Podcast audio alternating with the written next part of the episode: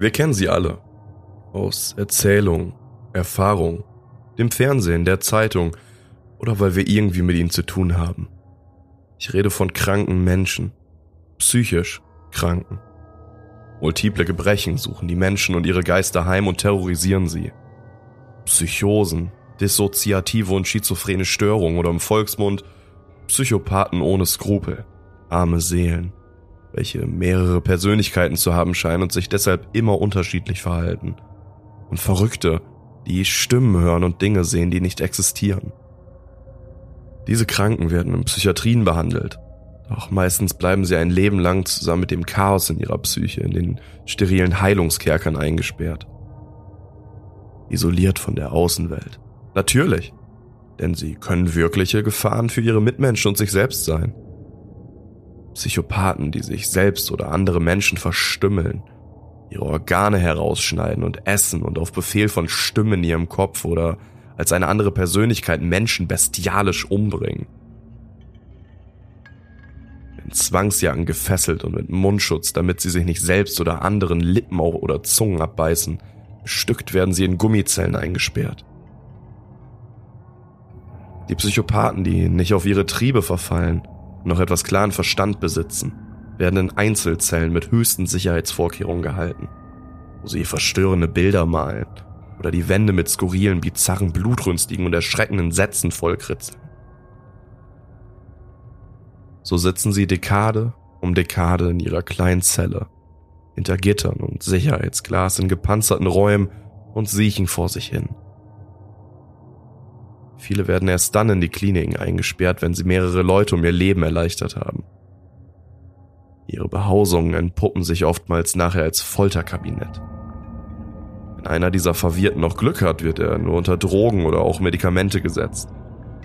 Diese Mittel legen die unnormalen Teile seiner Psyche lahm, genau wie den ganzen Rest.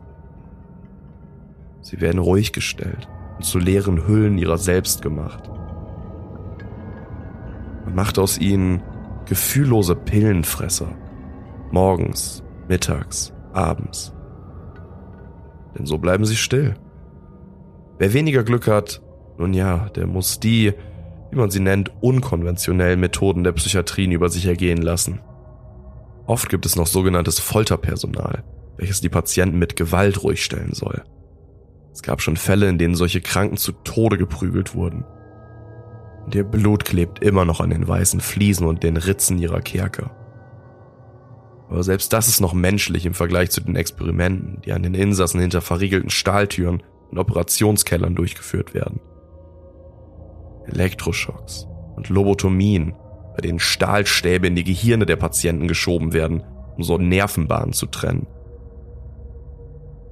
Und wer vorher noch nicht vollkommen psychisch krank war, der wird es werden. Aber sind diese Leute wirklich krank? Nun ist nicht eher der Verlust von Sinn und der Verlust von Fähigkeiten eine Krankheit? Worauf ich hinaus will? Vielleicht existieren die Wesen und Stimmen, die diese verrückten Leute sehen und hören wirklich. Vielleicht ist ihr Verhalten nur plausibel oder sogar richtig. Vielleicht ist es richtig, wenn sie behaupten, sie müssten menschliche Herzen verspeisen. Vielleicht müssen sie wirklich töten, um zu überleben.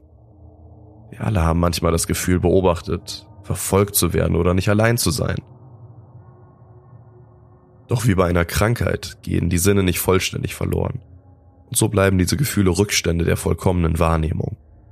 Eine Wahrnehmung, die heutzutage offenbar nur diejenigen haben, die als krank gelten. Verstehst du? Du bist krank, ich bin krank, wir alle sind krank. Wir, die wir uns für gesund hielten, sind die Kranken. Denk daran, wenn du gesund wirst oder jemals in einer verlassenen Psychiatrie bist, was die Patienten dort sahen und hörten, war real. Das, was du hörst und siehst, ist es auch.